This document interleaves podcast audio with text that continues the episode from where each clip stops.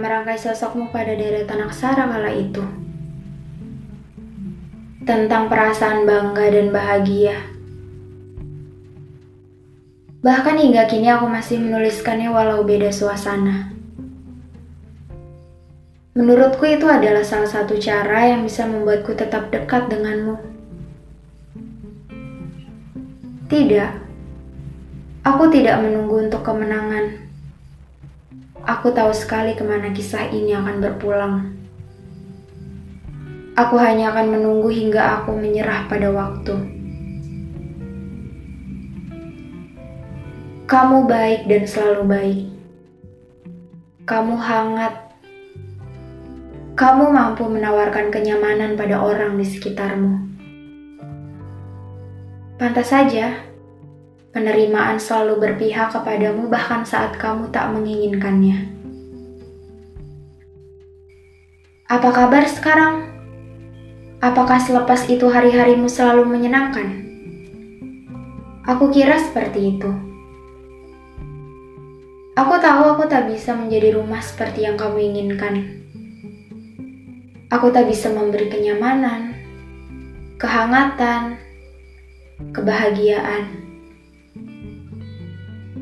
sudah menjadi hakmu untuk mencari rumah yang tepat untuk menuangkan keluh dan kesah. Pada cerita ini, aku tidak lagi mengharapkanmu. Aku hanya rindu pada kenangan yang tertancap erat di kepala. Bahwa pergi tidak selalu tertuju pada pulang. Bahwa apa yang kita tanam tak selalu dapat kita tuai karena hidup adalah perkara melepas dan mengikhlaskan. Apa yang sudah ditakdirkan bersama tidak akan pergi meninggalkan Lara. Andai kamu tidak datang saat aku dicampakkan dunia. Andai kamu tidak memberi bahu saat aku butuh sandaran. Andai kamu tidak memberi hangat saat aku kedinginan. Andai Andai waktu dapat diulang.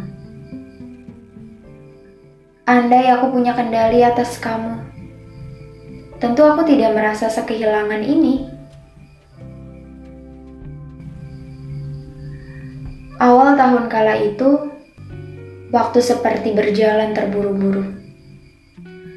Terburu-buru menuju garis akhir perjalanan yang tidak pernah terlintas dalam angan. Kamu seperti mengambil langkah berlawanan dan membiarkanku tetap berjalan. Tak lagi beriringan. Kamu berubah menjadi rumit yang anganku pun selalu buntu saat memikirkan itu. Seseorang yang berjanji untuk tidak meninggalkan pada akhirnya akan pergi juga. Kamu mendadak bisu bahkan tanpa ucapan selamat tinggal di ujung pintu. Sudah cukup banyak kesedihan yang aku telan sendirian akhir-akhir ini. Tentang pertemuan yang berujung perpisahan. Aku semakin menyadari bahwa semua pertemuan adalah awal dari perpisahan. Mungkin caranya yang berbeda. Ada yang instan, ada yang diizinkan bersama-sama dahulu baru dipisahkan ada yang sudah yakin selamanya namun akhirnya hanya sementara. Hidup selalu penuh dengan kejutan. Seperti cerita ini yang membuatku kaget karena akhirnya aku tiba pada jalan itu. Jalan perpisahan. Jalan yang kita tempuh tak lagi sama. Tangan yang biasa menuntun tidak lagi bisa untuk kurai pundak tempat berteduh pun sekarang sudah sangat jauh. Dan aku harus bisa menerima itu semua. Dari kisah ini akhirnya aku belajar bahwa tahap tertinggi dari mencintai adalah mengikhlaskan. Merelakan dia memilih rumah paling nyaman untuk pulang. Lalu, kita hilang. Kini aku percaya pada waktu bahwa cepat atau lambat ia akan memudarkan segala bentuk dan bayangan di kepalaku.